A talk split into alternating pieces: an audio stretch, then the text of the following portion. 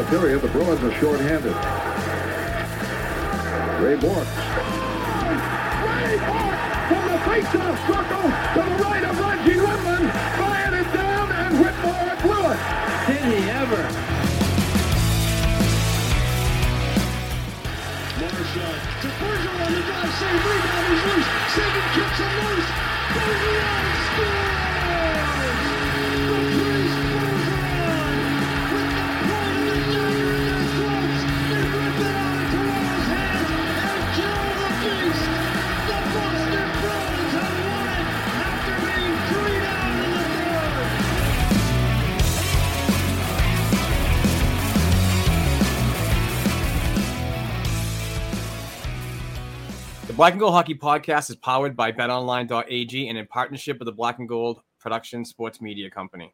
This is season five, episode 240, and I'm your host, Mark Allred, alongside co host Heather Ingerson. What up, what up, Heather? Happy Sunday, my friend. Just here to record some Bruins. Yeah, we do have a lot to talk to, uh, talk about. Sorry, talk to. Jesus, we have a lot to talk about uh, this week. Um, so we did, uh, we did get together, and uh, thought we, uh, well, you did anyway.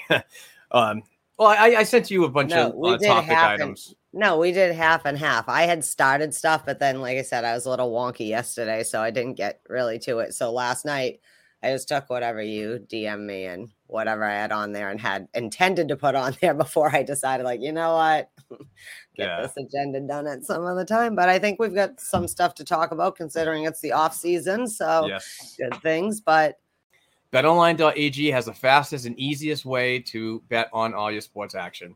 Baseball is in full swing, and you can track all the action at betonline.ag. Get all the latest news, odds, and info for all your sporting needs, including Major League Baseball, the National Football League. That's right, folks. Football is back. PGA Tour Golf, and all your UFC and MMA action. Real time updated odds and props on almost anything you can imagine. BetOnline.ag has you covered for all the news, scores, and odds. It's the best way to place your bets, and it's free to sign up. Before the next baseball pitch or the next 50 foot putt for Eagle, head over to betonline.ag on your laptop or mobile device. Take advantage of the 50% welcome bonus with your first deposit. Don't sit on the sidelines anymore, folks. Get in on the action at betonline.ag. Don't forget to use the promo code CLNS50. That's CLNS50 to receive a 50% welcome bonus on your first deposit. BetOnline.ag, your online sportsbook experts. All right, Heather, let's let's rock and roll this Sunday afternoon recording uh, and talk some bees because that's what we do every week. We we clam, we we dig, we we find news that we can talk about to uh, provide our listeners with some decent quality content. And uh, so let's uh, let's get started, huh? Well, we certainly try. Well, that as always, we like to try to start with something just a little light. So we just wanted to say happy birthday to Andy Brickley's birthday was this week, and everybody loves Andy Brickley. So just hello, sir, happy birthday! If for some freak reason you are listening to our podcast, Happy birthday, Brick. Um, I've been uh, watching this guy forever, it seems, when he came to the Boston Bruins in the 80s. Um, and then, you know, after he retired, came back to Boston as a um, as a TV color analyst. And um, I really like the way he talks about the game. He breaks down very well. Um, you know, and and uh, I think people like him are very important to um, to old uh, hockey fans and new as a, as a way to uh, to learn more about the game and and how to explain certain situations and, and if it's right or wrong and so on. But uh, he's a he's just a great person. I've met him several times and he's a great person to talk to. So uh, happy birthday, sir! And I can't wait to hear um, you and Jack on the uh, airwaves uh, this coming season. Yeah, definitely. You know, I think Jack Edwards better half. um, but yeah, I actually thought for a second, is it generational because of my age about Andy Brickley? But then I was like, no, man, because he's been around for everyone. So now, like, generations have, grown, or at least a generation has grown up with him as a color, and you know, like the helping, like you said, spreading his analytical knowledge of the game. And when I say analytical, not necessarily numbers, but just how you actually play a game, you know, the Yep.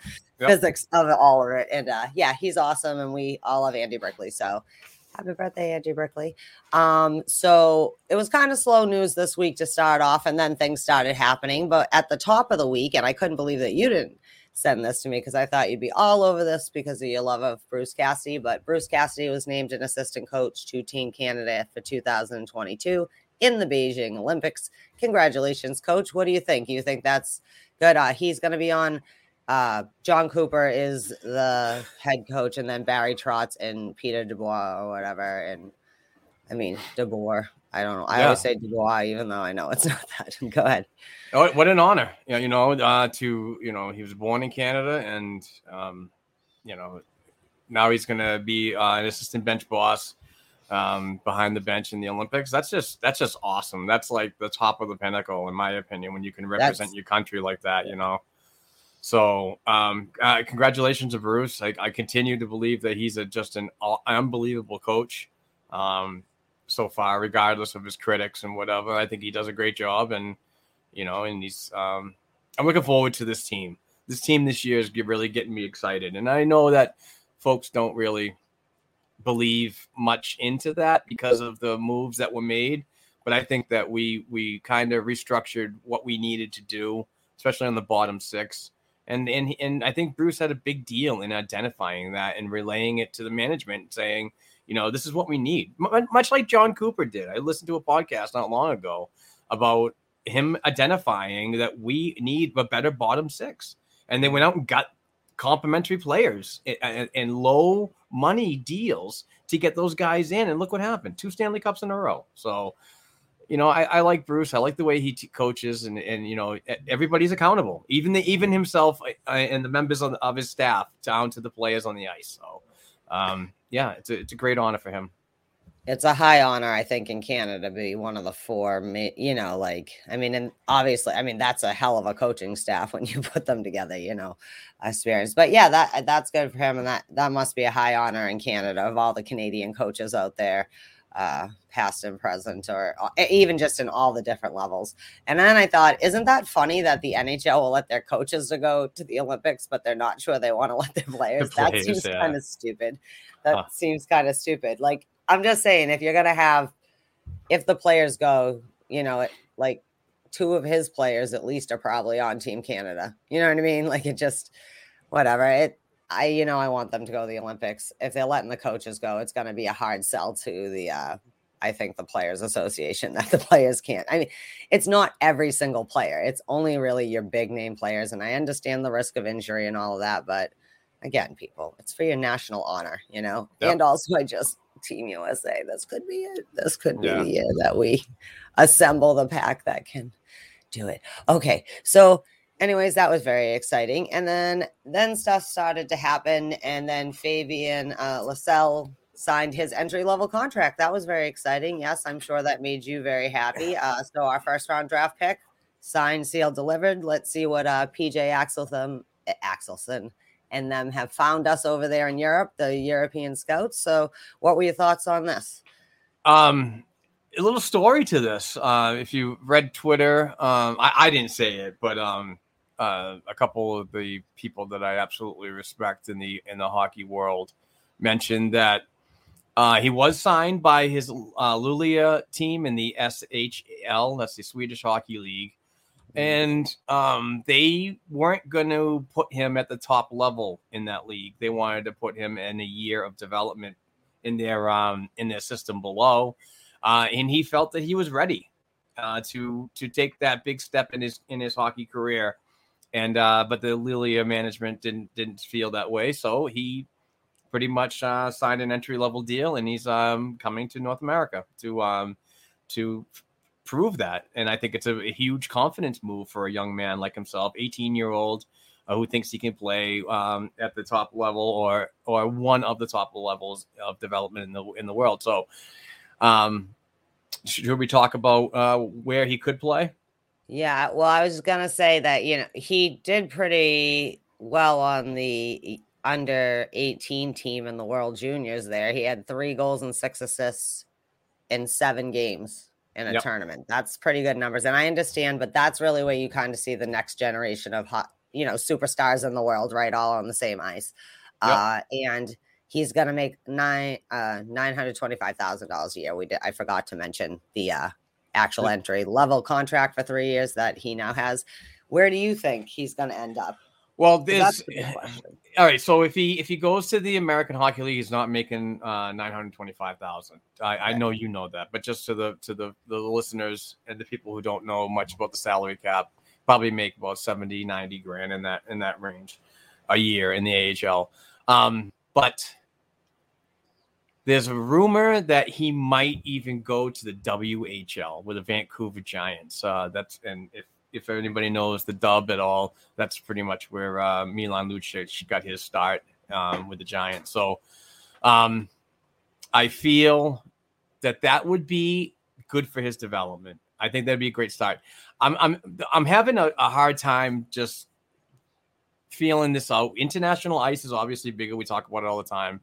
I think that he's going to possibly go to Vancouver one season, get the experience he needs. The dub is a very hard league to play in. I mean, it is like the East Coast Hockey League out there. It's a Wild West, basically. He will learn to use those skill, the skill set that he has in a league that is defensive minded and and can and can be aggressive. Let's put it that way. So he, he's learning a lot of different angles that can come right into the uh, American Hockey League the following season and the NHL ultimately at the end. So um, wherever he goes, I, I think it's going to be confident. He's going to just going to have a, a boatload of confidence. Um, just the the moves that I tweeted out a, um, a video the other day, which was uh, I was shocked. The end to end rush and going through splitting defense was just amazing. So lots of good good attributes this kid has so far, and and I'm looking forward to wherever he's going to watch. I hope it. I kind of hope it is in the W because you know, you know me and my hockey fix. You watch a Bruins game, and then at 10:30 at night out in the West, you could watch um, uh, a, a WHL game and follow up on his progress. So. Um, if he goes to the Providence Bruins, good for him. Then that means the management really, really believes in in in his abilities to play in a mixed league of of ages and not just what we're seeing uh, like from an under 20 uh, tournament and so on. So good things, but um, I'm, I'm happy. It actually, it kind of makes you wonder because he does have a nice little skill set you can see going on that it would almost make sense that he would play in the West maybe a year before he goes to the AHL because that he is young, you know, he's not like a 22 year old, he's a baby, Yep. you know, he's barely Also- old enough to like buy a pack of butts. He's not even an old enough to buy a pack of butts anymore. So Also, um, it in- just makes sense before the AHL to give him that one year on North American ice to, like you said, learn more of how like this is how fast and aggr- like you're used to fast pace, but the more aggressive, like we always talk about, there's more physicality in North American hockey. Yeah. Also, also keep in mind too that if he does go to the WHL, the contract is East Coast, his entry level contract, um, uh, year slides. Mhm. So if he goes to the Dub, and uh, a year after he comes to Providence, that's when he'll start his three year entry level.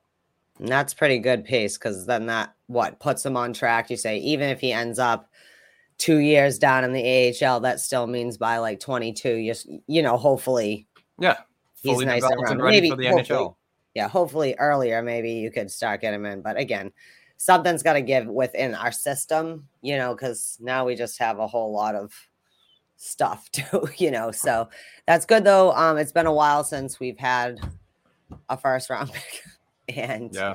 uh, you know, he seems very solid. Not that I think that's necessarily been atrocious, but we'll move on so that I don't we don't have to hear the hate mail. Like this is a great podcast. Only Heather's an idiot because she doesn't know about drafting. You're right, I don't. All right. Uh, that being said, nice to have you coming over to North America because I think that's really ultimately is he probably thought, why the hell do I want to play like in the junior league here when I can start my transition to go towards my NHL career as should be my career path. So that's good on you, whoever's in charge of you and your uh Yeah, their advisors are probably yeah, they I'm like at this point they all have an entourage. They've got like Oh, their yeah. doctor and their own sports like therapists Oh yeah. that are also Reiki medi- meditation people or whatever. So uh, that's that. Okay. So moving on. Um, we had some coaching and uh, front office appointments this week. So, first of all, we'd like to say Bruins alumni Chris Kelly is now an assistant coach for the Boston Bruins. Uh, we had already talked about this. Turns out Andrew was right. Okay. I had a split view on it, the opposite of what actually happened, at least for now. You thought it was all in on the front way or whatever. And Andrew turns out to be right. So I just want to say that because he wanted to make sure everyone knew he was right. Yeah. what was gonna happen. Yeah. So, Congratulations. Andrew. You you found- congratulations. You won. Yeah, yeah. Uh, yeah, that was that was a fun podcast last week. Andrew Taverna, follow him at Andrew Taverna, and also follow the Puck Lions Hockey Podcast. And they have a new YouTube channel too, so please go and subscribe to them. They're a good bunch of people over there. Yeah, they are. So that being said, Chris Kelly, uh, Yeah, well, he's on the bench. You think I don't know. Like I don't know how you end up ultimately deciding who's going to have what position, but Chris Kelly had a nice long career. Was again in that kind of generation of the first transition from this style of hockey to this style of hockey. Also Yep. Stanley Cup champion. So absolutely. love our alumni in Boston. Yeah, I think he's going to do good. I think that he's one of those, um, um, you know, he's a coach's coach. Let's I'm just put it that way, a player's coach, whatever you want. Um, a good communicator, uh, works well with the the younger youth, and pretty much, you know, one of the reasons why he was brought in here too was was to be the mentor and the player, which ultimately, you know, was a nice a nice complementary piece into the 2011 Stanley Cup for the Boston Bruins. So. Um, I think that he's he's just learned so much in his in his experience that he's gonna you know offer it down to um, a veteran or a, a younger player that's uh, trying to crack the lineup. So I think it's a I think it's a solid move. Um, but um, you know it's just gonna it all depends on uh, what the product on the ice is going to look like and and your offensive capabilities on five on five. We need a better power play and and all this. And I think that he'll provide uh, a valued um, um, you know amount of tutelage to to people that want to learn and and and win. So uh, congratulations to Chris Kelly and welcome back to Boston. And he's been he's been around uh, Providence. I mean, last year he was in Providence, uh, and the year before that, I even saw him uh, when I was in the press box. And and you know, you look across the way in one of the suites, you could see Don Sweeney, Adam McQuaid was up there, and and so on. So uh, you could see that something was in the works that that he, he wanted to be involved and so on. So this was just the um uh, uh, the latter part of you know getting a job like this, and ultimately you know he is the uh, assistant coach uh, to fill in for uh, Jay Pandolfo. hmm Yeah. So that it'll be.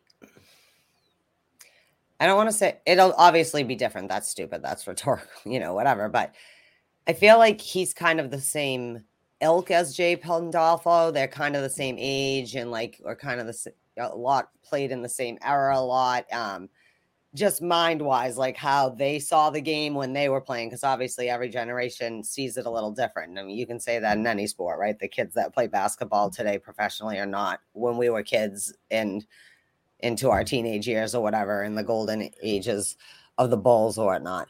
Um, I think it's a good addition. I just he Kelly Kelly was one of those guys that are really good players, but some, you know, not all players that end up on multiple teams is because of something about them. Sometimes it is their skill set that teams seek out when they have the opportunity. Also, Peter Chiarelli just kind of had free reign to bring anyone he liked from Ottawa into his new Yeah. team in the Bruins. So, uh, Yeah. but that, but you are right in that he certainly he um and even like Peverley to an extent, they kind of rounded out helping Mark Recchi kind of help a lot of these young kids gel into what ultimately our ragtag group of boys ended up Stanley Cup champions, you know? So Yep. that'll be good in there. But speaking of another 2011 Stanley Cup champion, right? Did I do that one? No. Adam McQuaid has been named into player development. You that is a call that you definitely saw coming. I really thought he was going to go into coaching maybe in Providence, but what do you know? So where do you, I mean he played mostly here, right? And then he had Columbus a year or something. It's just injuries add up, you know, and whatever. But he's a very smart defensive hockey player. Uh, you know, not your superstar hockey player, but you're kind of constant. Like we talk about, like a Carlo kind of has that element where he's just your slow and steady, always there, take one, you know, doing Yep. your job. And uh, I think that's going to be interesting watching him just because of it's like he's going to bring maybe try to start helping recruit and develop more of like we talked about like so what so like maybe you're a smaller defenseman you can still be tough like you know like and you don't have to be like idiotic tough you know and maybe round out some of these especially the ones we're coming up through the system now than the last few years that we've drafted or acquired you know and have come in uh, so I think that would be really good. What do you think, Adam McQuaid? I, Adam McQuaid's always all right by me. I know some people don't, you know, didn't really like Quader, but I'm all right with him. Yeah. And he diehard Bruin, you know. Yeah, it's uh, it's a good move. I think that it addresses uh, several issues in, in player development. Um, you do want to, I, this, this Boston Bruins team needs to get a little bit of nasty, and and why not have a guy that was pretty freaking nasty on the ice that could hit, that could fight, and and and stick up for a teammate. Um, having him around to uh, preach that type of game and get back. No, I'm not saying big bad Bruins. We're not going to probably get there. That's an old old cliche, but you know, be tougher around the net where where some teams like the Tampa Bay Lightning have addressed in certain areas their physicality to to ultimately wear down other teams uh, to win it to win cups and multiple at that. So I think that he'll provide that type of that you know player jam that that um, that these kids need. Um, you, you know, you you just don't step into the NHL anymore and have the complete package. You have to be, you know, taught certain things, and I think that his voice and and with his experience is going to be huge um, in in in the uh, in any locker room that he visits or or any team function that um, workouts are, are needed and practice and so on. So. Um, yeah, I think it's a good addition. Another one I saw coming uh, with him down in Providence. It's just something that they would just, uh, you know, um, dipping their toes lightly in in the AHL. Would watching that type of action, ultimately getting the job this summer. So, congratulations to the to the Mr. McQuaid. Yeah, I, I would- I'd say with Adam McQuaid too is he's going to teach the kids how to be nasty right. Yes, He, he was a tough player, but he's he was never a dirty player. Like you never would think an opponent would accuse. I mean, everybody has their moments when they act like a jerk. I'm sure he had a, but overall, like, he's a gentleman player. He was a, you know, he wasn't the tough guy, but he was a tough guy you didn't want to go against right. because he could stand his ground. And I mean, also any dude that literally will just like take out his own leg just to make sure the goal doesn't go in is like all right but anyone who's all in that much on their job but that i think that's important too because we live in a weird world like we've talked about right? Like when we were kids like you could just people up on the ice just like people could just smash each other's teeth in not because it was okay but because obviously that's just part of what the culture was. And now we kind of swung the other way where there are no enforcers like we don't really need like the goon type enforcers but there's not really as many stand-up guys and some of those stand-up guys i'm not naming any names tom wilson are kind of dangerous jerks. So like we you need more of the influence of people like an adam mcquaid and players like that know how to do it right without potentially hurting somebody else or whatever. That's not that shouldn't be your intent. Your intent is Right. Like people say when you throw a check your intent is supposed to be to get somebody off a puck not to friggin break their neck or whatever kind of thing you know Yep. uh but yeah so that'll be a good one and um so providence has a new coach Yeah? Yes. Yep. yeah very, very excited. Yeah, it's um, it's. Uh, I had I had this news. Um, I, I didn't break it or anything. I just, you know, my my my source um came through again back in early uh, the first of this month or late July, and uh, I did a little bit of investigating and and talked to a few people, and you know, they were telling me that uh, Ryan uh, Mougenel was um, was the the front runner for the job, and John Ferguson Jr. was really high on him, and and um, and they had a really good relationship, and and and Ferguson thought that you know he was definitely the man, um, and I think that it kind of overleaped um, uh, Trent Whitfield a little bit, but seems that as of right now, Trent Whitfield is going to be Ryan's assistant. So uh, he's, I think he's going to be a good coach. He hasn't been a head coach in so many years. He's been an assistant. I think the last time he was a, a head coach was in the Las Vegas Wranglers of the East Coast Hockey League, the original uh, Las Vegas team back in the day. Um, but uh, has been an assistant bench boss uh, there on, uh, I think, with San, the San Jose uh, organization uh, in Worcester and in um, in San Jose. So, um, oh yeah, the Barracuda. Um, so I mean, he's a, another great guy. Um, I haven't talked to him much. I think I interviewed him once uh, the year before last. Um, good, just a good guy. Good um, structure when it comes down to systems. I think he learned well, and uh, definitely, uh, I didn't go to development camp this year. It was kind of unfortunate. And I know we talked about it last week with Andrew, and probably the week before with just when we we, we were doing it. But um, he was he was a, a, big voice in development camp, and that kind of tells you where um, coaches are going. You know, like like before this, it was Jay Leach, and he had a big voice at development camp and running the running the uh, the systems and so on and um and obviously he got promoted to be the the head coach when uh, Bruce Cassidy uh, left. So there's a there's a path that that's weaved um or paved uh, here when you get to these jobs, and you could definitely see it coming. So congratulations to Ryan, and I'm super stoked about this Providence Bruins freaking uh, lineup. I got an article that's coming out right now uh, soon uh, this week about my expectations, and actually the the idea for this article came from somebody else, um, from my friend Dom Tiano on Twitter. Uh, he got the guys together, uh, his friends, and uh, produced a um, a lineup, an idea what the Providence Bruins lineup came out. And wouldn't you know it, I had the, basically the same thing. Maybe one or two tweaks, but it was basically right on. So I'm going to involve that tweet and and and talk about the players that they they got. So I don't I didn't want to be, you know, blamed for cherry picking or stealing any information. So why not incorporate what they tweeted out into, into the article and just talk about it to make uh, you know, make everything peaceful. Everybody gets their information from somewhere. The important I know, thing is, do you let people know that just so you know, this is where I got my information? Exactly. Exactly. you know what I mean? So that's it's called respectful. There used to be this thing called plagiarism when I was a kid. No, I'm just kidding. I, I'm no, not to like sidebar for a second. Legitimately, when I used to teach, there was a whole thing and whatever. Obviously, I'm, I can not get into actual details, but the long and the short of it, it was this kid had copied and pasted something off the internet as his paper, which kids may do. It's easy to find papers online. Do you know what I mean? Yeah. Uh, but then when we went to the office, like at minimum, like shouldn't this kid like get in trouble, like F and get whatever? And the person says to us, "But is this actually plagiarism?"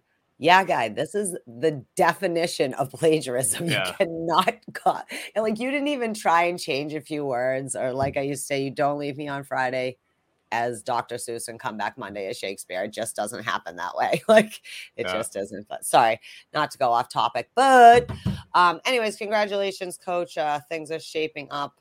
Uh, well, I think, I mean, I don't know. Pro- things seem exciting, right? Do you want to, uh, did you want to maybe, I didn't know if you wanted to give a sneak peek to your a thing or two of your lineup or name a couple names that might be. Are there any surprising names on the list? I'm not saying reveal the list or the tweet if people have already seen it, but I didn't know if you wanted to mention it since we are talking about Providence. And obviously, I know you like to. You don't have to. Uh, um, no, it's just uh, there's. I see Jack Studnicka um, being on the AHL roster. Um, and I'm looking forward to Oscar Steen taking a big leap. Um, Samuel Asselin, I'm looking forward to seeing another year. Uh, Curtis Hall, uh, a, a, full season of the AHL is going to be good for him. Um, Jakub Lauko, of course, and uh, this Jesper Froden, I'm actually looking really uh, forward to him. And uh, Victor Berglund's coming to North America this year, finally. Uh, so he'll Yeah. play for Providence. Another year of Brady Lyle and Jack Ahcan. So I'm looking forward to that. And uh, I see Urho Vaakanainen uh, back down in the NHL for, I believe, his final year of his entry level deal. So we'll see what happens. Uh, that's just a couple names that I'm just gonna, you know, talk about. But it should be a should be a solid lineup. I mean, up and down. I mean, the last two seasons for Providence have been, you know, if there was no pandemic at all, I could have them. I, I would schedule them in for a, a long Calder Cup run and winning at least one out of the two years. That's the type of lineup they had, and and you know, it, it, it was an abbreviated season last year. They played 25 games and they only played two teams in their division of three. It, I get that and so on, but what you see on the ice and the systems that were in place into these players was something special. And I think that if it was an, a 72 game, 76 game regular season with travel and, you know, included and, and, and expanded um, teams in the Atlantic division, I really think that this this Providence Bruins team could do some damage. It also it also it weighs heavily on how the NHL level the Boston Bruins do for injuries because when and we we we know as Bruins fans the beginning of the year is always a tough one, but it's also tough on the American Hockey League level because of the the uh, the, the transitioning in and out of players because you need coverage at the higher levels. So I mean the AHL is that middle point of your organization because you get players, the feeder system from the East Coast Hockey League go up to the American Hockey League, and the American Hockey League go to the AHL and NHL. So, um, if everybody can stay healthy at the NHL level, man, this this, this Providence Bruins team could definitely jump out uh, in this Atlantic Division quickly, and um, you know, secure a Stanley. I mean, uh, called the Cup uh, playoff um, postseason berth by February. You know, I'm just I'm you know, figuratively speaking and so on. But I, I have a good feeling about this team. I'm just Yeah, spitballing, spitballing. like Yeah, February. exactly. Like, it's fine. Um, yeah, I mean, I think it. I think I'm happy. Mostly, obviously, I'm not like a super uh AHL like watching all the games or whatever, but I keep an eye. I think it's good. I'm most happy that there's more opportunities for these kids to play. And these, you know, people who maybe, you know, the AHL is their level that they're getting to, but they play every, you know, they have a career, you know, and having to only play like the same couple teams, like that's that's almost more torturous than the have to stay in the hotel room and not even talk to your teammates because it's the same people and you can't even hang out with them. You got to hang out 27 times together, but you can't actually hang out and at least talk to. The funny thing Yeah. about the last year, and I know I, I kind of feel what you're what you're talking about, um, is they played Bridgeport and Hartford. But Yeah. but even even if there was no pandemic and it was a 76 game regular season, they would still play the same teams the same amount of times. Like like the AHL doesn't travel much. They I mean some teams Right. do and so on, but like the Atlantic, they really don't because the teams are kind of tight together. Yeah. So they play Hartford 12 times. They play Yeah. Bridgeport 12 times. They'll play Springfield 12 times, you know, and it's just you you can create some hatred in in how many times you see that, you know. So Well, I just mean it's it's better to be able to play three or four different teams than it is to only play the same two teams, is what I mean. Do you know? Because then you get to really know that opponent, and then you know, but it does. I don't know how that helps you developmentally, like learning going into new situations, having variant appointments. That uh, opponents, appointments. Jesus, do I have Sunday brain or what? So weird. It's like being it's like almost like I was drinking, but I really wasn't. My brain is just like that. I don't know. Okay, well, we're gonna move on from that. It's gonna be exciting with the kids. Uh, you know, whatever happens with Lysell when he comes over and see how Providence rolls out. I just would like to have, you know, just to know if something goes wrong on the top team, that there are some people that are getting rounded out as players that we can pull up as necessary to help fill in. And I will always say, the kids when they do come up, they always look good. But then people get fucking crazy, like, oh, Oh, and yeah. now Jack Studnicka clearly is our top line center or whatever. Okay, that's cool. Yeah, he will. He will be in, in the AHL. Yeah, hate, to, hate to say he will be.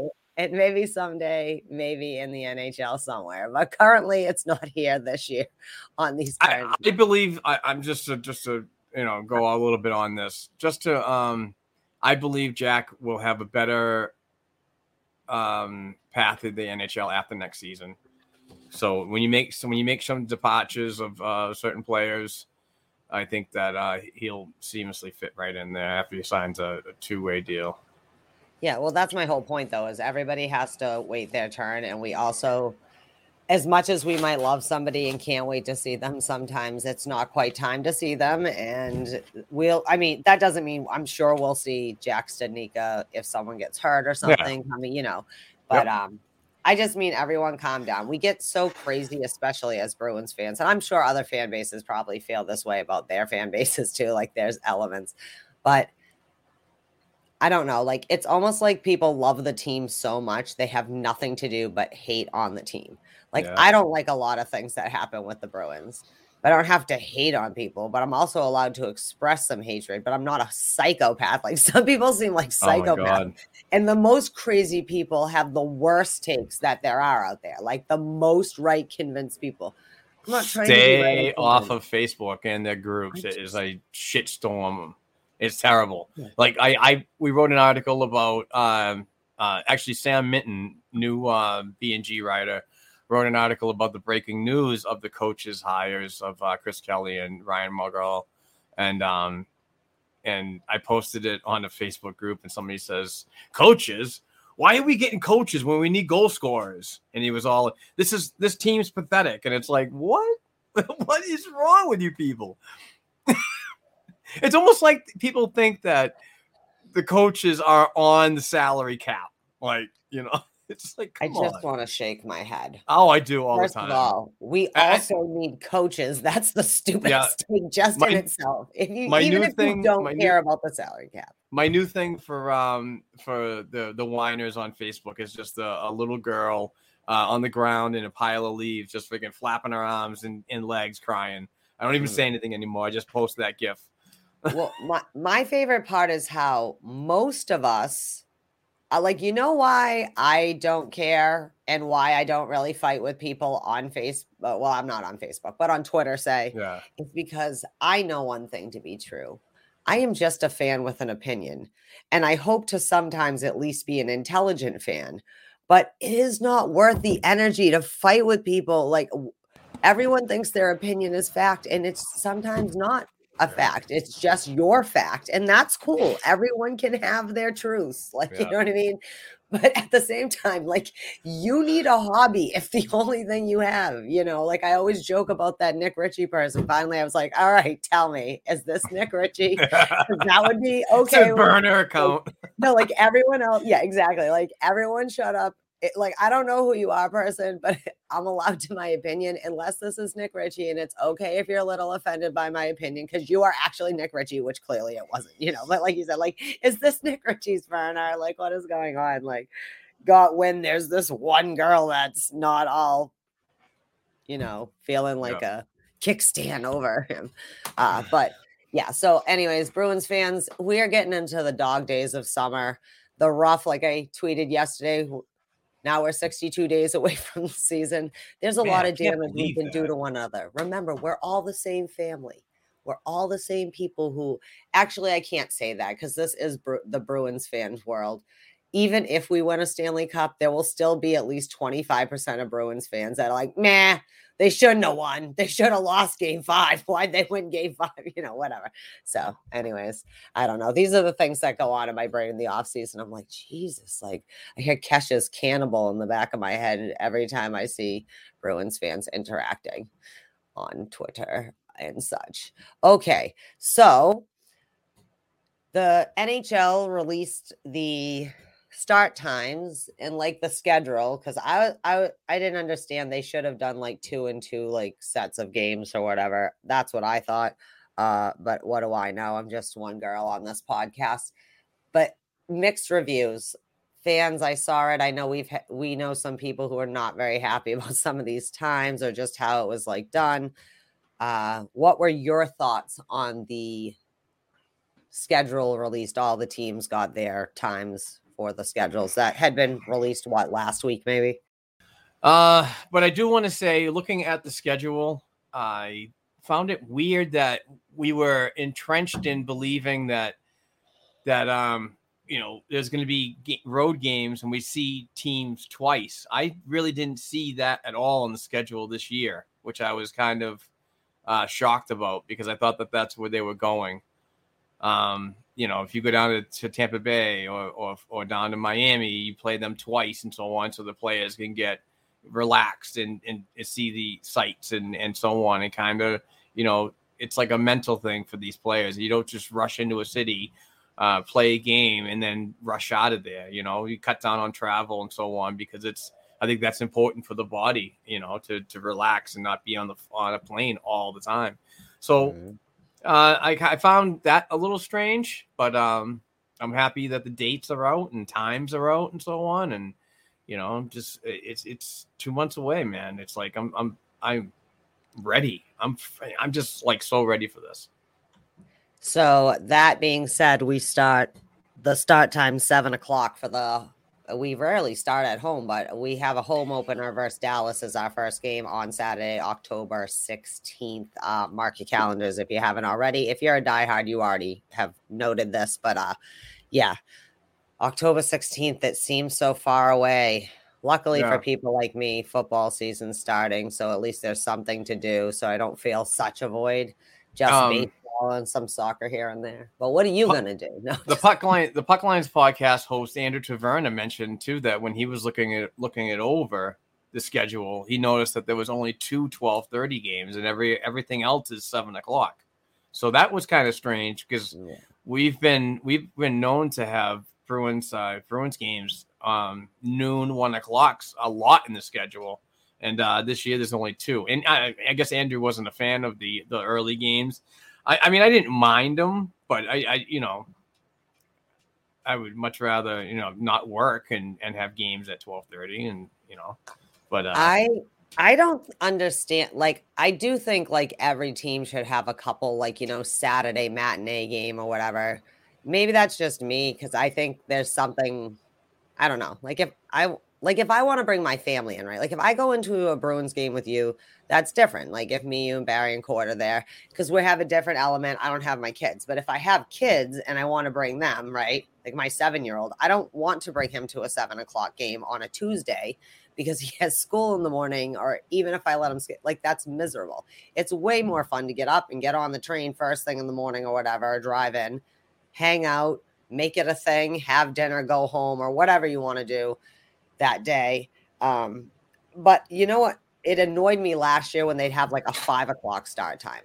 The hell Oh, yeah, kind I- of game when two East that. Coast teams are playing?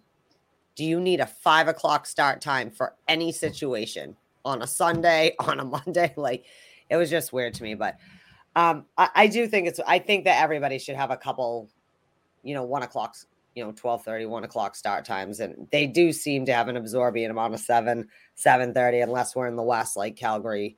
And I always find it weird when Calgary, why do we have to play them at 10:30? Why can't we play them at 9:30, which would make it 7:30, I think, in Calgary?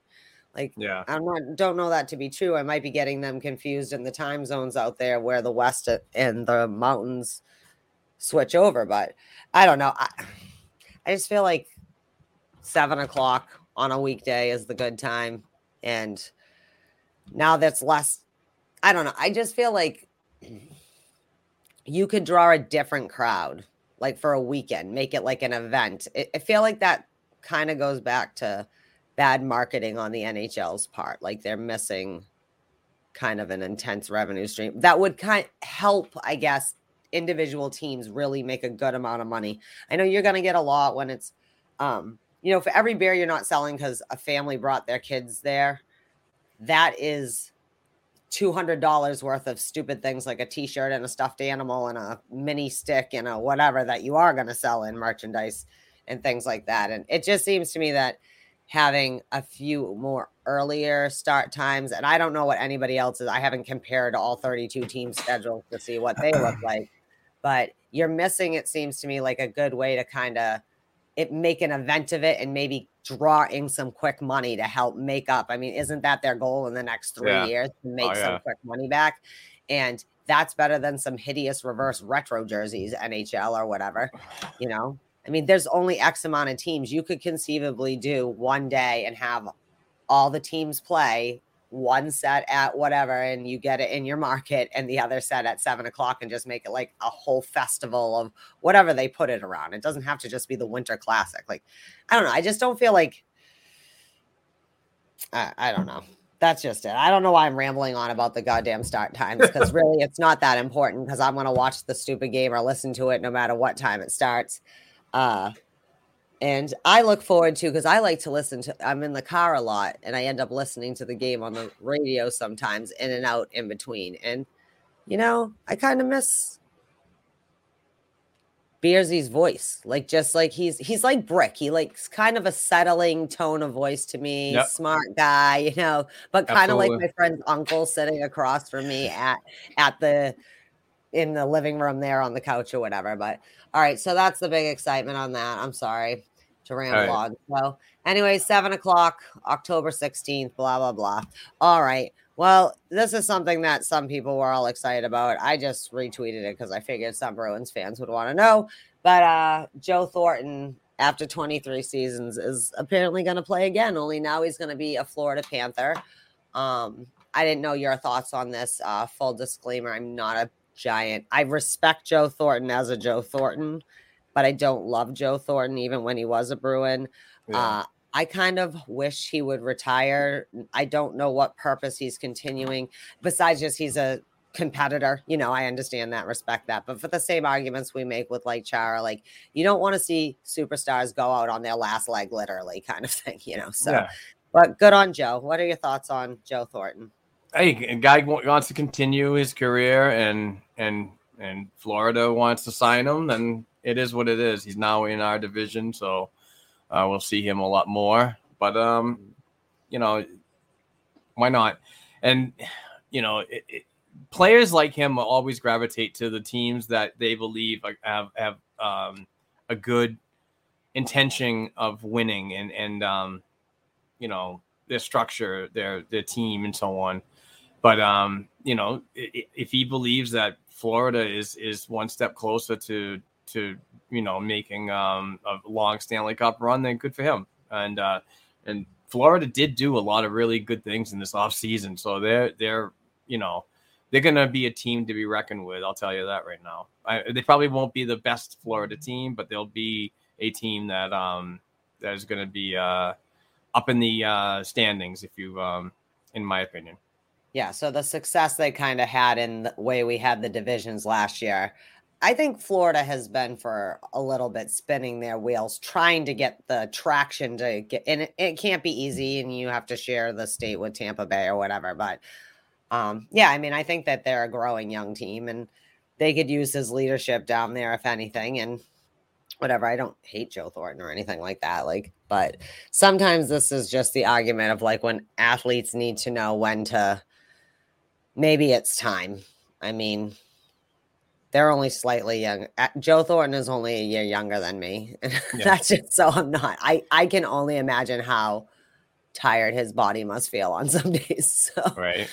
um that's that. But okay, so um Cassidy made some comments in it. Uh, Ty Anderson wrote an article talking about uh, it mentioned about Cassidy's thoughts maybe on a Tuukka Rask comeback to the Bruins. I don't know how to word this. Yeah. Um, her Ty Anderson article you had brought up, which I had read earlier and forgot about until you mentioned it. So thank you. Shout out to Ty Anderson, who we both love and respect a lot. You know, uh, his information, and I just think he's a funny guy. Like I like the way he responds, and I'm glad he's got his pep back in his step. And uh, yeah, so go ahead. What what do you think about Well, this? On on August 14th, Ty Anderson wrote an article for 98.5 Sports Hub. Uh, the Bruins do not believe Tuukka Rask is done. Um, so uh, Bruce Cassidy was on TSN 1200 in Ottawa earlier this week and asked if he believes Tuukka Rask will play another NHL game, and um, he says that would be his call at the end of the day. Um, and uh, he, and in quotes, uh, said it's a it's a good five month rehab. So we um, so we did not want to wait and say, okay, Tuukka will come back. What if the rehab goes uh, doesn't go well anything could happen. Cassidy acknowledged. So we identified a guy that we thought would be a good young goaltender in this league for years to come. And we happened to have one who kind of surprised us last year, Swayman, how quickly he developed. And so we just figured we'll start with those two, that meaning Linus Ullmark and Jeremy Swayman. Um, I don't know. Just, I'm still I'm still getting mixed feelings about a Tuukka Rask return. One of my favorite goaltenders of all time. Um, huge fan of the Tuke, uh, but it's just I don't know. I mean I'm I don't know how how I feel about this. I just I, if he's not going to play with another team and he refused to sign anywhere, then you know why not wrap it up? Uh, I, I get the the drive and the you know you love the game of hockey and so on. You want to play every day. You want to get another cup and, and one is a starter, but I just don't like the situation to be honest with you. I you know you, you signed a five million dollar a year goaltender um, for four years, and you got Sway. So I just don't like the idea of of like we, we mentioned last week and probably the week before that about um, him coming back from his his rehab and bumping a player that's probably having a career year. You know, what if Swayman was gonna is gonna be like unbelievable? I mean, the Bruins are gonna have to think about this too. It's not just on him. It's like, what are we seeing in this tandem? And and do we want to flirt with the idea of breaking it up in the chemistry that they have in goal? I don't like that idea. And it's not for the fact that Jeremy Swayman will be bumped down to the AHL. I know people are freaking out about that, but still, it's just I, I don't like the whole situation, you know, and I don't know. No, I, I get what you mean. I, I said I think I said it last week. I, I you don't sign a five point five backup goaltender, not with the fact Ullmark is supposed to be a, like the intention is he's a starting goaltender in the NHL. He's not. Some goaltenders aren't going to ever be the starter, but can have nice careers being backup goaltenders throughout the league for many years. Um, but that's not what he's supposed to be. It's just weird to me because we don't know what Tuukka is going to be like. Like he's a goalie who had hip surgery. Now, Tuukka Rask might get really healthy and be wonderful. I don't. I agree with you in that. I don't think it makes sense to disrupt a system that's been happening for six months, you know, or whatever. Like by the time he can play, it'll be about six months, right? I don't like the idea of anyone getting bumped. That being said, if Tuukka Rask is healthy, would it be asinine not to use Tuukka Like, eh, we also don't want a situation where we're still out in the second round and everyone's like, oh, if we had just gave Tuukka a million dollars to play in the playoffs and let Jeremy Swayman go to the, you know. Yeah. And it, now we're in a weird position where we don't have money anyways currently that we could do sign Tuukka, you know, give Tuukka money. Uh, he could give back like a million dollars of last year's salary or something, and then he could, you know, whatever. We'll give him that back. But um, it's just a weird situation because you, what message does it send to Swayman? But you can't just bump Ullmark down to the AHL. Like you can't just say get out of here, right? Because contractually he has right. There's a whole thing. If you can't just say see, it's an NHL contract, unlike Swayman who has the flexibility. At the same time, we don't know what goaltending is going to look like in six months. What if they suck? What if there's no chemistry? What Right. if we find the grind and tear on Swayman might be a little too much? That being said, it will look different if that situation happens. I just can't see a situation, at least this season, of Tuukka Rask really being able to come back and have any way of being the starting goaltender. He's not going to see any real game action until at least February playoffs start early April, like normal this year or whatever. Even if you, so now you're looking at, you know, he's probably out for Finland for the Olympics, right? Because that's in February, and that would be when he's, what is that going to be? His rehab is going to the Olympics or whatever for Team Finland.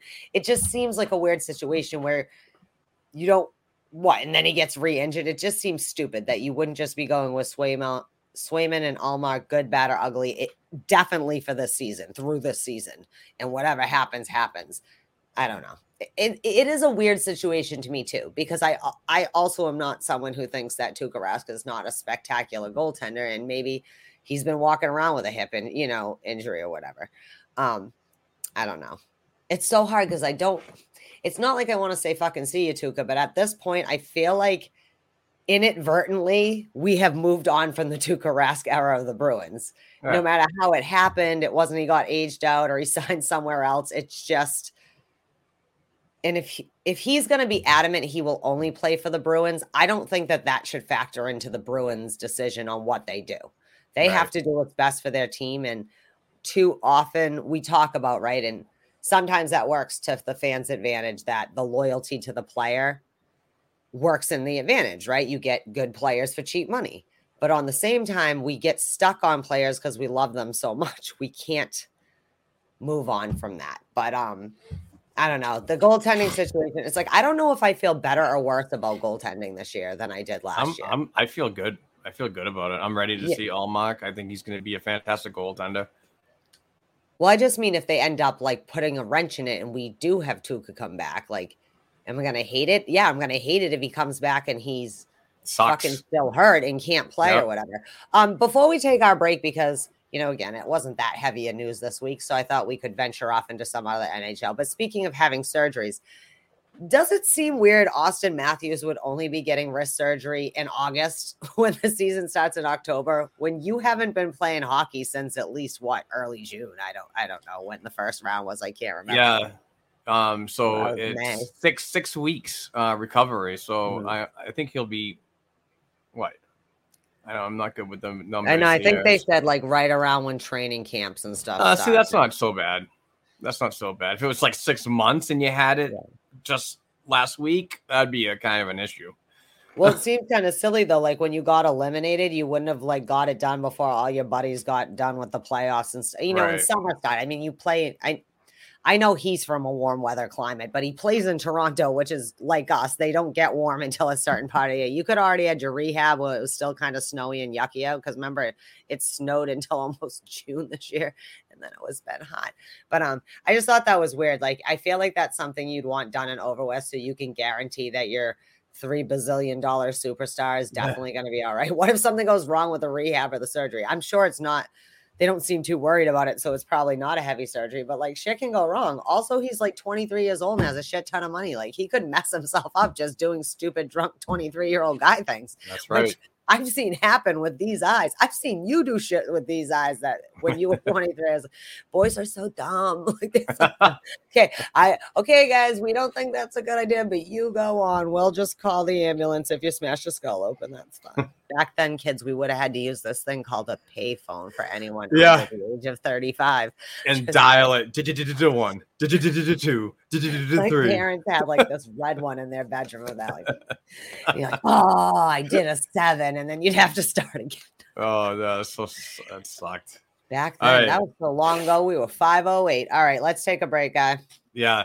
Well, let's hear from the awesome Bruce Sullivan from Boston Sports and Music Memorabilia. He's got some fantastic stuff for you, my friends, the listeners and the YouTube viewers. Please go to Boston Sports and Music Memorabilia on Facebook. Follow the page, become a member of the group, ask Bruce questions, but also send him an email and ask him what he's got for his inventory, and he'll get right back to you with um with what he has and prices, which are very, very good. Uh, we buy all our uh, hand signed jerseys from Bruce at Boston Sports and Music Memorabilia. We're giving away a Derek Sanderson jersey today on this program. It is the middle of the month. This is what we do every middle of the month. A hand signed jersey is going to somebody special. So uh, stay tuned for details about the winner and uh, later on. So for right now, let's hear from Bruce and uh, we'll be right back.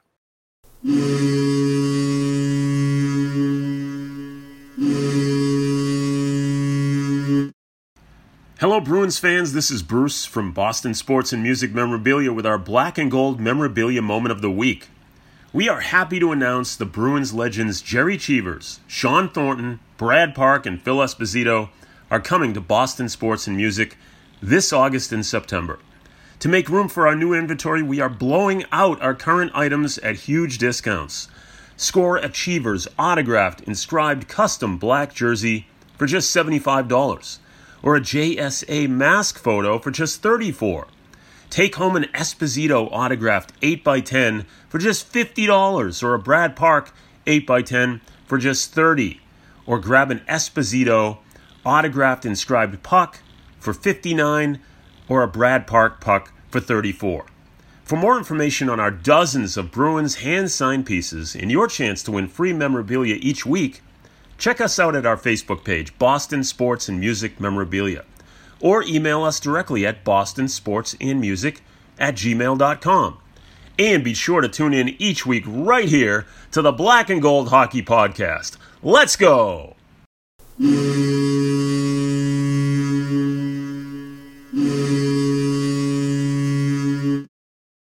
What's up, Bruins fans? We are back. We just heard from the awesome Bruce Sullivan, and he has some fantastic stuff. So please follow his instructions. Send him an email. Go to the Facebook page and uh, and check out what he has. Uh, really good price stuff, and, and it's all real.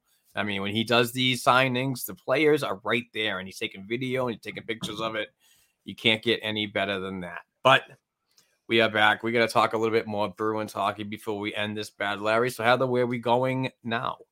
Um, David Krejci, we're all just gonna agree as a fan base that we're gonna disagree about David Krejci, his future of the Bruins or not the future of the Bruins or whatever. This is one of the ones that you wanted to talk about, so that's just how I'm gonna open it. Can we all just get along? Well, yeah, it, it, it is stirring up some a uh, little bit of controversy about what he's doing. Um, and, and it's it's his right, you know, it's absolutely his right. But for me, on this on this topic, narrative, whatever you want to call it, it's just I don't know. It's just a lot of drama, in my opinion. That's just I don't know. It's kind of useless.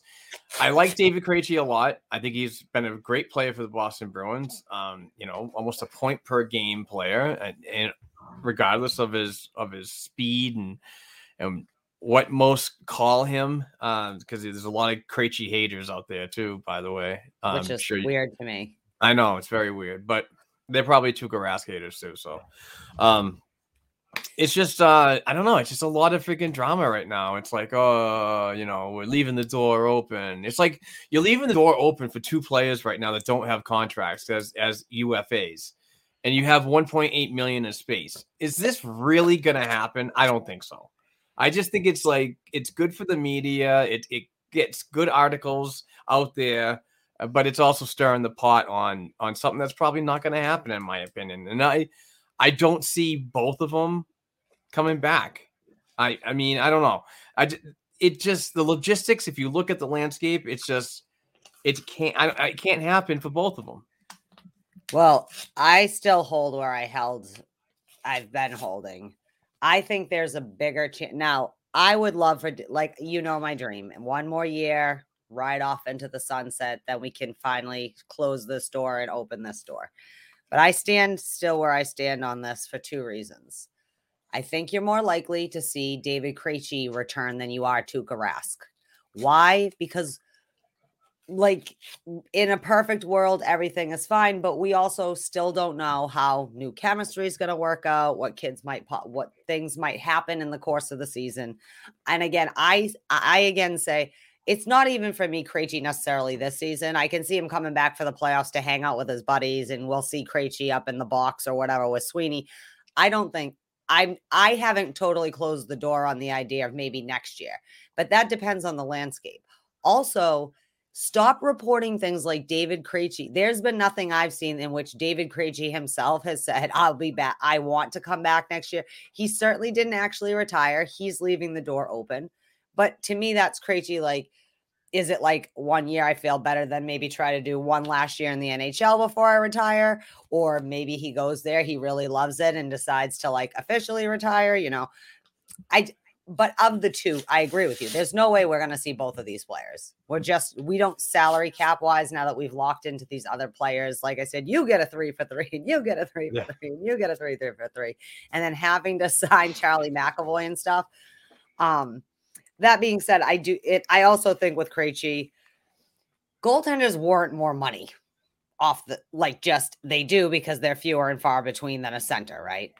But like we said last week, you know, there's a difference between like a Chara and a David Krejci. David Krejci is still a viable player, and he chose to go home to play for a season.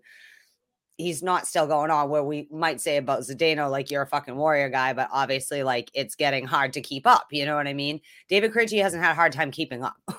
I mean, he's kept up despite of whatever might be going on around him. You know, he's had his moments and not his moments, but like you said, on average, pretty solid. So that's why I don't get the Krejci hate. Like, how can you hate David Krejci? He's literally one of the best point producing Bruins of all time. And that's fine. You can hate him. Again, again, we're all just fans. I keep the reality. We're just fans. My humble opinion is it seems stupid to hate him. Okay. In the same way I don't understand. I understand if you don't like Tuukka Rask, but I don't understand hating him. Like if you look at his numbers and what he's actually done for you. Same thing. So the hate that's going on in Krejci is ridiculous too. And I love David Krejci. You know that. There are few people that are going to equal how much I fucking love this dude. So, Do but you- I also think it's kind of um short-sighted to say there's no chance you might see David Krejci again. Like I said, I feel like maybe the Tuukka ship has sailed no matter how it came to pass, but I can see not like really, really, I want this to happen, but I also think it's weird to be like, that would be the worst thing. Like some people are talking, do you know what I mean? Like some people, like the worst thing that would happen is they gave the David Krejci $2 million to play one more season. Like that is not the worst thing that could happen to your team. Like it's not. So Do you do you believe that the Boston? I, I meant to ask uh, Andrew Taverna when he was our guest last week. Do you believe that the Bruins asked David to hold his like um goodbye letter to say for now goodbye for now letter um until Taylor Hall was signed?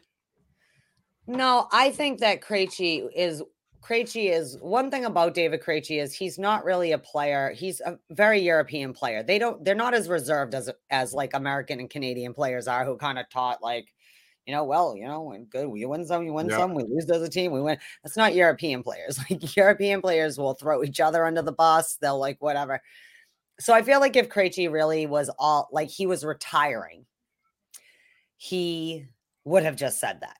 Yeah. So for me, and even just his own demeanor is kind of been he's on the fence. He doesn't, you know, like he misses home and but he still like he wants to play. So I don't think it was like the organization asked him to like hold off, you know, Taylor. Like I don't think there was some kind of conspiracy like because even Taylor Hall said like he loves playing, he loved playing with David Krejci, but that wasn't the deciding factor on whether he would sign with the Bruins or not. So it seems that would be kind of weird. And just kind of David as a person, I feel like he said it in his letter. Do you know what I mean? Like, uh, Yeah. goodbye, not forever, you know, whatever that means. It could be he comes back and we see him retire at the end of this year and officially retire. So, but I, I don't think that it was like a way of like the front Yeah. office trying to manipulate. Although I can see why it looks that way. Do you know what I Uh, mean? like, yeah, I mean the timing. If you think Yeah. about it, it's just you know Taylor Hall signs, and all of a sudden, uh, within a matter of days, the Krejci news comes out. So well, we. I mean, it actually wouldn't it actually wouldn't surprise me to drop news of like um what they fired. What what did they do a couple of years ago? They fired Claude Julien during the Patriots parade. yeah It was like the 6th of February. It was like the parade or something. And at noontime, they're like, and Bruce Cassidy is now the thing. And Yeah. we are not taking any questions Yeah. at this time. What the hell? There's just like all these drunk Patriots fans, you know, Yeah. at Government Center getting text and whatever Instagram updates of just like yeah Claude packing his bag. See, that was a, Bruins Bruins being Bruins. well, yeah, and that, like I said, I've kind of lost. I haven't lost faith in the front office, but I also feel like you're talking out both sides of your ass at times. So I don't know what to believe with what's being said. But I like I don't feel like Krejci was like, oh, I'm gonna really dick with Don Sweeney because he knows he's gonna give me a little money. I'm just gonna make sure. I feel like even the Bruins held off sending the letter out not that Krejci delayed in giving the letter. Like I do believe they knew Krejci was not coming back at least this season. You know, like he was UFA started and there was no way he was signing this year. I do think they had to have known. Because like you said, the timing like oh suddenly 3 days later he made the decision. No, because you almost feel like if that was the case, he would have made the decision before Taylor Hall signed. Like you feel like that would influence him a little bit more to stay if he indeed was going to have a solidified left wing to play with instead of having to go through another season of now I got to train everybody and their mother and hope they do something. That's a good question, Mark. That befuddled me a little. I hope that that wasn't a ranty one, but just um I am confused though about the like some people like this is the worst thing that could happen. David Cra- whatever. Listen to me. If David Krejci comes back, it is not going to be because he's cock blocking, excuse my language, one of the kids in Providence. It will be because the Bruins feel their best option would still be, and better than going to find out somebody, it's better to maybe hire someone who's already been in your system Yeah. for 14 years that might be able to walk back in. But That's also eh, and and his return is premises on if he can he's got to go through waivers. So Right. the way the way I I hear it is if the Bruins want to bring him back and he wants to come back, there's a contract that's signed, but that contract is now on hold for 24 hours or 48 hours, something like that, Yeah. as he goes through the waiver process where any team can pick him up or it's a priority, I guess. Yeah. So you're on like a priority list to like, you know, I don't know how it works. It's like a revolving list that, you know, you might you might have the highest priority, but the next time you want a waiver pickup, you're not on the top of the list. Something like that. Yeah. I, I I could be wrong. Yeah. Sometimes though with certain players you kind of feel like there's a um it's kind of like the offer sheet there's this unwritten rule it's kind of like a respect thing like so if uh, someone like david Krejci, who has been affiliated with the one team his whole career pops back in you almost feel like there might be an unwritten rule thing of like letting them go through waivers and see if their initial team was going to go in you know not Yeah. because it wouldn't I, would think that you would think he would be a hot commodity but it's almost like you wonder if that's one of those old rules that kind of he was a ufa then he went home you know is he going to settle with the bruins and then it'll be fair game even regardless Right. of waiver in but I don't know. We'll see. But like I said, I haven't seen David Krejci indicate that he was necessarily giving up the NHL or made a decision about that either way. So, but we need something to be dramatic about. And it is, again, the Yeah. off season and the dead season between the initial few weeks of free agency and whatnot, and when training camps start, which hopefully we'll know when that is soon. Probably even this week, right? Because it's probably what mid September it starts up by Yeah. mid September and everyone starts coming home around first week of September. Everyone pops in, but we'll talk about the NHL protocols coming. Like that's what we'll wrap up with, with Yeah. that topic. But we do have something else in between that the Maine Mariners have appointed. Uh, is it It's Galette Ben, no, it's Ben Guite. Guite? See, Jesus, I murdered that one. Go Yeah, ahead. He's um he's he's uh new uh, Maine Mariners head coach. He was the assistant coach at the University of Maine, so very familiar with Jeremy Swayman and Edward Trailmarks and um, and others. Um, but uh, great hire. Um, Riley Armstrong um, was hired as the uh, head coach or assistant coach. I think it was the assistant coach of the Lehigh Valley Phantom. So it left the um, you know it, that's higher up league in the American Hockey League. Um, and uh, Guite comes in as a, as a new East Coast Hockey League coach first year, so uh, big expectations from him. Uh, and he was he was at development camp to get an idea of the organization and so on. Uh, ben was a former player. Uh, I think he has a game or a couple of games in the NHL, mostly um, uh, minor pro uh, career. Uh, He played in Providence, so um, a good hire, a, a good character guy. I think he's gonna, um, you know, do well if the if some prospects do end up going down to the East Coast Hockey League. And um, if you look at uh, Puckpedia right now, there's 45 of 50 max contracts on the um, on the uh, on the salary cap thing. So there's a good belief that the Boston Bruins are going to go out and probably pick up uh, some um, free agent college players that they want to keep an eye on and possibly um, sign them to play in the uh, in in Maine. So uh, you could see five players being there full time, which is really good for that level. And uh, and you, I I think it's a, a great way to better utilize your minor pro system because in the past uh, with um, with uh, Atlanta and Jacksonville and so on, and even South Carolina, the Stingrays in the East Coast Hockey League, where the Boston Bruins did have their minor pro, uh, their double A minor pro affiliate, you didn't really see a lot of Bruins prospects. I mean, y- y- I mean, like um, Kyle Keyser and Dan Vladar.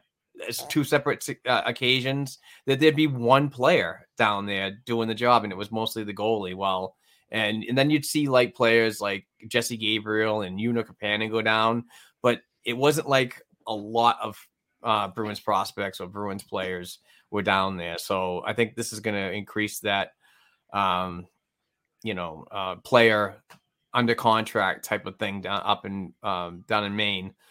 Oh, up in Maine, yeah, actually now, but um, yeah, but it, I think that if you do have more of those contracted players on a team like that, you're going to get more of a draw from fans, more season ticket uh, sales, and so on.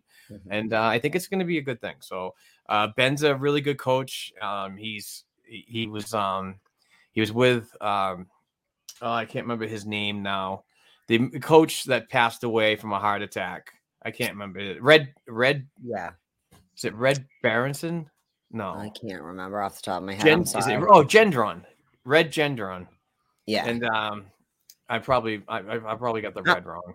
I'm no, it I it is Gendron. I'm sorry, I am having a Sunday brain, as you know. I'm not really that helpful to you today. I apologize anyway- for those who are listening. So anyway, um, yeah, uh, I think it's Gendron.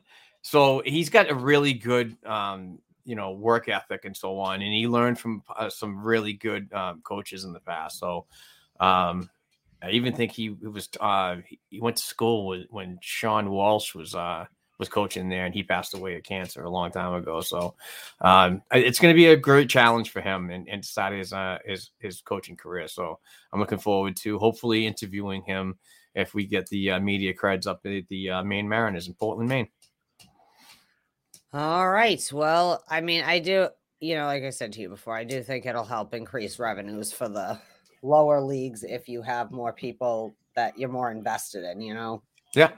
Uh because especially at that level, we don't have too many people that really uh, and we like you said, overall it's the proximity. So they're getting a new things. Um they're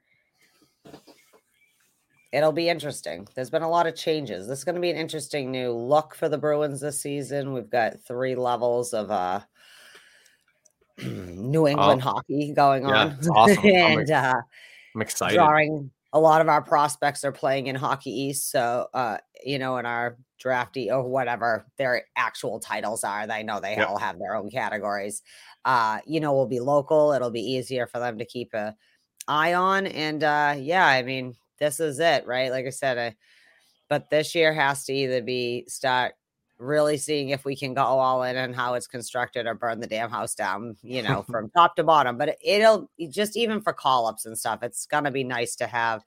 Hopefully, they can put some of their players there, but if anything, maybe they can figure out a way to just incorporate the association together. You know, sometimes it's just a marketing thing that you need, not even so much the, you know, I mean, if they did alumni day or something, you know what I mean, and had Yeah. former players come, even to people who played for the Black Bears and whoever.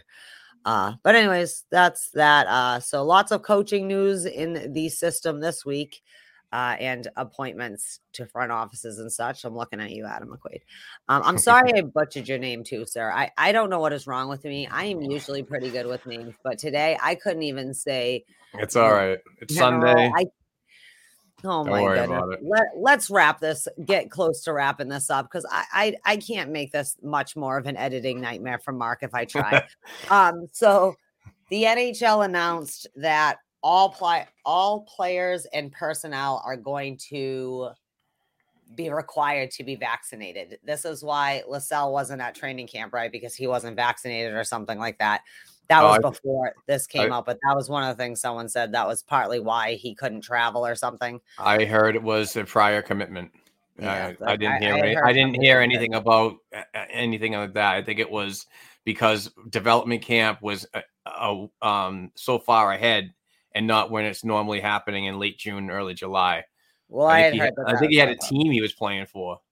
that's neither here nor there for the traveling purposes. But this year, anybody, this is what the NHL, I think this was like an, uh, this is quoted from, I believe, an Elliotte Friedman tweet or whatever. But the wording is any person whose job, role, position, or access entails or entitles them to have personal interactions within 12 feet of any club hockey operation personnel, including players, are required to be fully vaccinated. So we are talking thousands of people, right? So not just the players, not just the people on the bench, anybody. So that means anybody in the buildings that might be bringing the water bottles back and forth, you know, uh, bringing the snack trays into the warm up rooms, whatever is going on. Um, this is interesting, right? Like how what do you like so until you show your proof of vaccination you're not even probably allowed in facilities i would assume i don't know this to be true they didn't really give out as the nhl does not all the details but just a little enough of them uh, testing protocols and stuff are going to be amped up in spite of that too which they're doing a lot of travel this year that makes sense like how are we going to implement how are they going to implement that so i just wanted to bring this up to you Mark. i i'm someone who does not feel this is stupid because I'm vaccinated. I think it's silly. Part of the privilege of living in a first world nation is you have access to medicines that can make things better. That being said, in your personal life, I don't think any in your private life, nobody should be able to make you do anything. But I also think that private companies have every right to, just like when I was a teacher, the school district could tell me what to do, and your company can tell you the as Yeah. their employee, even though you get to be Mark Allred when you leave, or I get to be Heather when I leave. I do think it's interesting that unlike some of the other sports, the NHL is going all in from the get go of no, get vaccinated. Like we're not going to be part of the problem, and we don't want to have, you know, Well, this this definitely uh, when you talk about logistics about this and and what's what's happening. Um, a very interesting article in the Athletic written by um, Michael Russo and Katie Strang, both fantastic um, hockey writers, and highly recommend that you get a a, um, a subscription to the Athletic and and read these guys. But uh, they they said during a call last uh, during a call that lasted more than an hour last week, NHL players were strongly encouraged by the NHL Players Association to get fully vaccinated and warned about potential loss of pay during the upcoming season if they do not do so. The NHLPA discussed the potential of teams to withhold paychecks should an unvaccinated player contact contract COVID-19 or if an unvaccinated player can't accompany his team on road trips where local or federal authorities require vaccinations to enter. On Monday of last week, the Canadian government opened the border to Americans or, uh, or Canadians living in the United States as long as they've been fully vaccinated for 14 days and show proof of a negative test within a result within 72 hours of their arrival. The NHL right now is 85% fully vaccinated. And for the for the ones that don't want it, they could be uh, pushed to get it per their job, like you mentioned earlier. And um, um, yeah, it's uh, NHL Deputy Commissioner Bill Daly confirmed north of 85% of NHL players are vaccinated. Uh, like the WNBA is a 99% vaccination rate. The NFL uh, NFL has a 90%. Uh, Major League Baseball would they have an 85%. So it to get these teams going, um, I mean, to get these leagues and so on running, uh, you know, in the accordance of uh, each province and and and uh, border, whatever. Um, I think it's got to be done, but we, we can't force people to do what if they don't want to do. If they want to lose money, then that's up to them. But I think this is going to be a very tough thing to move forward on. Um, with uh, with the the variant and all this other crap that's coming around, I can't. I really can't take another one of these um, because I don't know the way things are freaking going right now. I would hate to see the loss of um, no fans in the stands again. yeah. I think it would Well- be terrible, terrible for the league, and I this this could absolutely cripple the league if it happens, and that TV deal. Well, I was it the Jets. They came out as an organization and said, or like uh, some of the provinces and some uh, venues I've seen in the states for concerts and stuff. Sorry, again, my brain have already come out and some venues are saying you don't get to come to unless you can show proof of vaccination you don't get to come to the event. And if you don't like it then you can't come to the event. Um maybe part of that's in conjunction with the sports organizations. Obviously a lot of venues are sports stadium but there are a lot of places people go for large mass gatherings for uh concerts and such that this venues themselves as private entities are saying you don't get to come here. So that would mean you know their employees are being you have to vaccinate, you know. Those are really high numbers and that's great. And again, I'm just a weird person like it just seems nonsensical to me unless you have a medical or a a religious objection to not getting a perfectly reasonable it took me 15 minutes of my life kind of situation Yeah. but I, think that the NHL was careful to make they can't really mandate it without it being signed on with the Players Association, right? So they kind of left it for the teams themselves or the venues in which the teams play for to force these people to get vaccinated, you know, w- without so much as doing something. That's kind of smart. That's legalese, I think, you know, when they use their big lawyer brains to write something up. That also See- seems conflicting, right? They're like, you have to be vaccinated, but there'll be consequences. But that's what the NFL did. Yeah. They're like, okay, you don't get vaccinated, but just so you know, these are the co- repercussions if you contract COVID, you spread Yep. it, you do whatever, uh, and make your own decisions on that. I've got a, a key player on my football team I love so much that's just been very, just super vocal about the you can't. It just Yeah. seems like, okay, that's the hill like people want. I want to respect everyone's right, but part of living in a free society is knowing when just conform because that's how we all remain that's part of the rules right? We all agree that murder is wrong. We might have varying degrees of what murder means but we all agree generally it's not okay just to kill somebody right? It's how you have a free society is everyone buying in to the sensical rules. I understand there's a lot of shit we can't ignore. Go ahead. A couple points that I want to bring up in this article again is is one player says it's about 80% of guys um 80% of guys think we should all be vaccinated and the 20% are like no this is stupid. We shouldn't have to. I which I guess we are all entitled on our own opinion. One player on a Canadian team said but when guys start being told they may miss pay they are starting to change their tune. When you're talking about government and lawyers, stuff like that, at least one player on a call uh, broached the idea of national interest exemptions uh, for entry into Canada for NHL players, national interest um, exemptions, and modifications of rules and protocols. Um, but the NHLPA did not express confidence that such an uh, exemption would be granted particularly because Canada is becoming more stringent about the border travel, not less. In fact, uh, amongst the series of tweets Friday, Canada's Prime Minister Justin Trudeau said by the end of October in 2021, Canada will require commercial air travelers to all be vaccinated. and ferries anything else so if you want to take the cat up to Nova Scotia or whatever, you you're gonna have to have proof of vaccination Yep. when you get to Halifax, kind of thing. And Uh, trains, if you take the train to Yep. Toronto, Amtrak or whatever. My last point, think- my last point about this article is uh, even though even though NHL teams fly into Canada on chartered aircraft, the NHLPA is preparing its unvaccinated players for the potential that they may not be permitted to accompany their team into the country if the government won't allow them in. And if that if that's eventually the case, it's like they would have their salaries withheld for the time they're away from their teams. Yeah. So interesting shit going forward.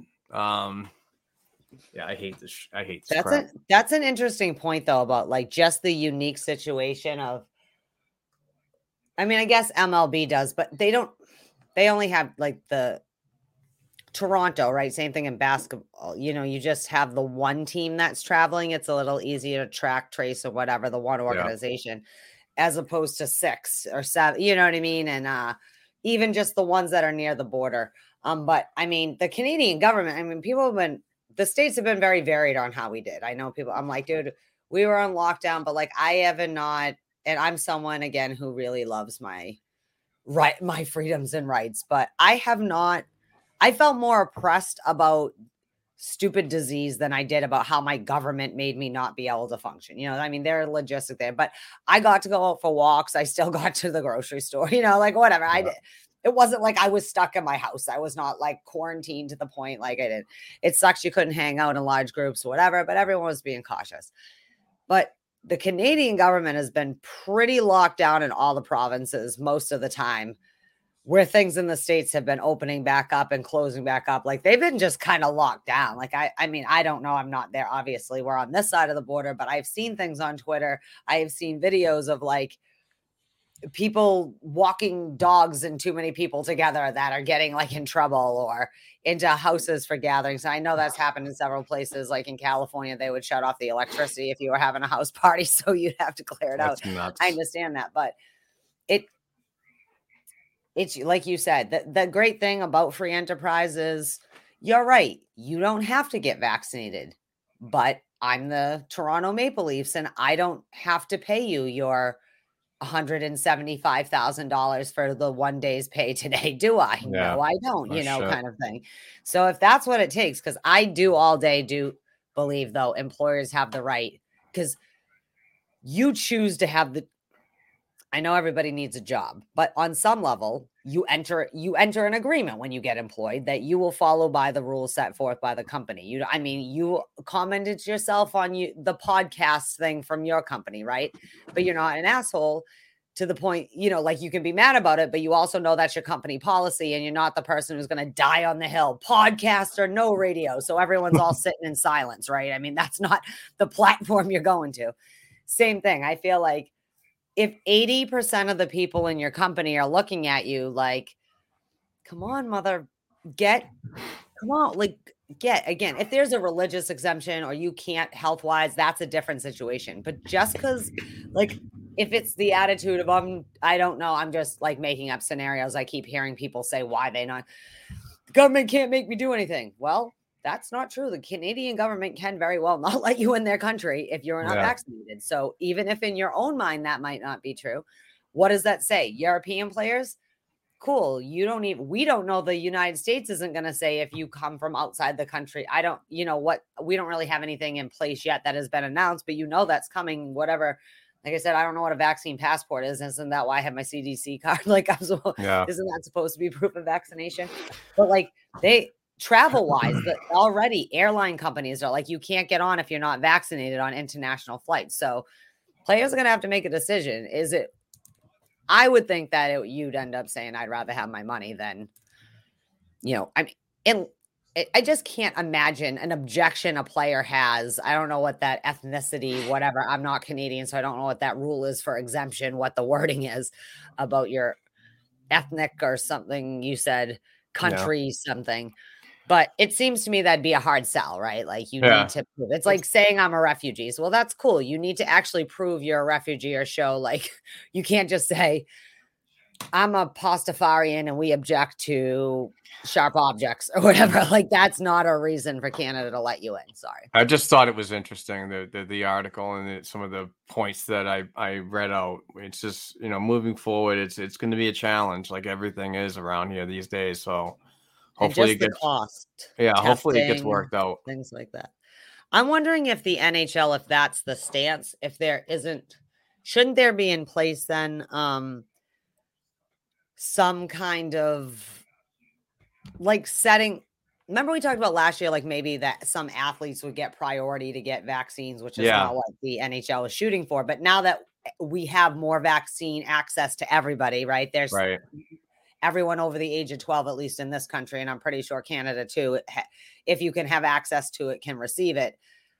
How is the nhl going to so say you are someone who is it going to be on them or is the team going to maybe the medical personnel like be able to set up all right all the northeast players tests are happening we'll be in new york for people for the devils and philly and whoever on this day boston montreal you know you guys we're going to Yeah. be in concord new hampshire all meet up there whatever it is like to be able to provide maybe center you know I, I, what are they sites you know what i mean for players to like All right. Yeah. So these five people on Toronto aren't vaccinated, but they would they've decided they're gonna not take the risk about their money and their health. And how do we get them those five doses? I, I mean, maybe with the local hospitals. I don't know why I'm so wind. I'm sorry. No, it's all right. Uh, All right, well, let's get off this topic now. Well, that is Um, the last topic, my friend. So Awesome. again, not really a lot of things to look at. We're just looking forward. Hopefully, we can get uh training camp in. Um, and when you? Do we get the dates for like prospect challenge, or that still we're not quite sure. how I that's don't know out. exactly when that is going to be. So Yeah, I haven't still seen that out. But um preseason starts the 25th of September. Uh, you know, and then we open up on the 16th. So do the Providence Bruins. And don't forget that the Pride open up on November 6th. Uh, somewhere in between here and there will also be college hockey starting back up again. That's usually in October-ish too. And um we're looking like we're gonna have more normal hockey season this year, right? No, no more bubbles necessarily, no more testing but it- is it is scary with all the variants coming out. So i just hope that everyone can stay safe fans players personnel people within 12 feet alike or whatever it is. Um don't forget if you wanted to maybe go to that corey griffin foundation comedy night that's coming up on the 26th uh go to the corey griffin foundation where we know that there'll be some bees alum and tom and jilly will be there and stuff like that keep tweeting hashtag Willie for the gold. Hopefully he gets that. And um, we haven't mentioned it in a while, but um, I think I might retweet it though. Uh, we haven't given up on Herb Cain and his drive to try and get into the Hockey Hall of Fame. So again, I, I'm gonna retweet maybe something from theirs or one that we had put out before, but. That's all I got before you get into the Patreon's rate review. Blah blah blah blah. Sorry, Yeah. I apologize. Inga will be a better Inga next week. Okay, we're working on it every third week and this is my third week, so I'm off my target today. So sorry. All right, let's get into the Patreon stuff because this is exciting. This is the Jersey giveaway day. So, uh, a lucky um, financial supporter that went to the details below uh, for the YouTube video um, viewers and the audio listeners. That's patreon.com slash black and gold hockey podcast.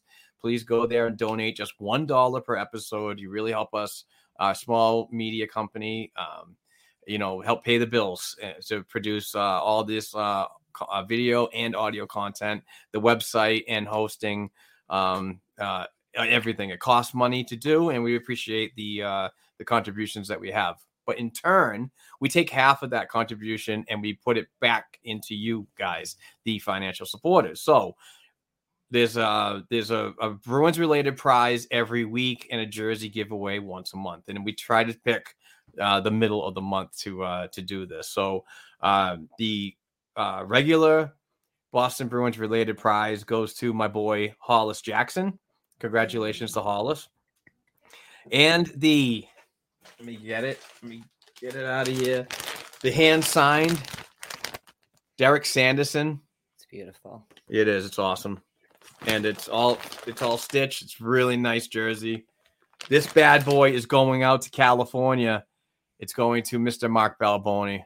Mark, Yay. congratulations, my friend.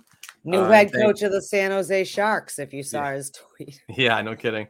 Uh, thank you for your three dollar um uh, a episode contribution. We certainly appreciate you, my friend. You. Um, but uh, yeah, that's awesome. Uh, I think he's going to enjoy that.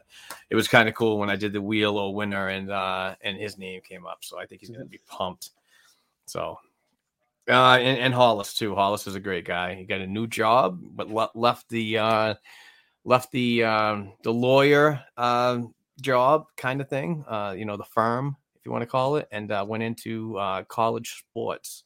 I believe he's in South Carolina now. So he goes from Alabama to South Carolina. So he's, no matter where he goes, the barbecue's amazing. I was gonna say he and he's been a long time supporter of you too, Hollis. I Oh, yes. know there have been many times over the years that Hollis's name has come up. Uh, I remember this for two reasons. One, Hollis is a town here, but I don't know any Holl- names Hollis. And Yeah. two, you don't often find a hockey fan that deep in the. That. Just kidding. That's a Well, growing he's phenomenon, originally though, right? he's originally from the uh, I believe Massachusetts, New England area. Yeah, I know, but just like down. Alabama, like I remember, like you know, eh, Hollis who lives in Alabama. It's like Yeah. Alabama. The Yeah. fans are everywhere. you can't get away from these. Um, I also just want to say thank you for people listening and supporting um, the podcast on the network. Um, I'm anal and I'm always looking at the charts, even though it's just like always changing. And I know it doesn't really mean anything, but not just us, uh, but other podcasts from the Black and Gold Network uh, that are in conjunction with Black and Gold Productions. Uh, Lindroth podcast is killing it in the UK. Um, yeah, no kidding. even this morning, I looked and I saw us Beehive, Puck, you know, Yep. in and out. So thank you for supporting all of the podcasts. We appreciate it for us, but I just want to say we appreciate you all for also listening and supporting the other podcasts that are associated with the B&G family because I love listening to our podcast. Like Yeah. what I said to you last week, I was like, Ugh, half of the podcasts I listen to about the Bruins are our podcast. That's how awesome they are. Our podcast network has 11 shows now and it's growing. So if any listeners or viewers out there would like to start a show individually or with a group of uh, friends, as long as it's Boston Bruins related, no matter what level of the organization, it's welcome here. Uh, reach out, um, Black and Gold Productions LLC at gmail.com. And uh, if you want to do, write for us, we, we're, accepting all writers as we gear up for the new 20, 21 22 season. So we have uh, writing availability uh, at all levels um, of the organization as well. So uh, we have a nice little family here. We put out some decent content, and we we have a lot of fun. That's Mhm. the big the biggest part about it is it is a fun thing to do. I like sitting here, um, talking to my friend Heather about something that we're so passionate about, and it's great to have a great complementary team at B&G of we have like uh, 25 writers and the podcasters we have a over I think we have about 40 members it- when you when you think about it between writers and uh and the podcast uh, network so it's uh, it's a lot of fun You mentioned uh Pucklines putting out their YouTube channel. We also have other digital content out there. Yep. and the bee the beehive pod the beehive pod with brett Mhm. howard and uh kevin o'keefe they Yep. they are going to be diving into the youtube video content as well which is going to be fantastic so it, we're just growing and, and it's awesome we're getting some really good uh supporting members that really drive the bus here at b&g and i and i absolutely love it so and, And, check out growing, right? the yeah New, check out their new website podcast starting this week or something like that. Yeah, check out that- uh, uh the halts on hockey yeah, so that's a new one uh, all three brothers. and I think they all play hockey, and they're just they're diehard fans. So it's really cool. So go um, sur- subscribe, rate, and review all of them. Bump up BNG family. Yes, yes, ma'am. All right. Okay, with that being said, uh, thank you everybody for the support. We truly appreciate it. We can't get enough of you guys. The retweets, the shares, the the compliments, the um, you know, the the financial support. You guys are all amazing. We truly appreciate it, and um, we we thank you for that because we we can't do this without uh, your participation in uh, listening and seeing. Uh, so um, I'm host Mark Allred, and we that's Heather Ingerson. Sorry, Heather, I almost cut you right off there. That's fine. Um, but uh, it has been a Sunday, and I and uh, it's been a good one. It's it's hot, but it's at least it's sunny and bright out. And I'm gonna sit here and edit this and get it out as soon as possible. But um, truly appreciate the effort that Heather brings in all the time, and um, and everybody else. You guys are it was messy today, but thank you. Well, I wanted to say something nice because I know you're gonna tear my head off later. no, I'm like a I'm a show. You know, I can't kidding. believe you tolerated me this long. And if you guys are still listening, thank you for tolerating me this long. yeah, we, we love the Heather. All right, guys, take care. Peace out. Be safe. Get vaccinated. Whatever you got to do. Let's let's get some hockey. Let's go. We'll see you next week. We're gonna get some more uh, topics to talk about. So um, we'll we'll- we'll have a we'll have a day then. But uh, until then, peace out. Peace out.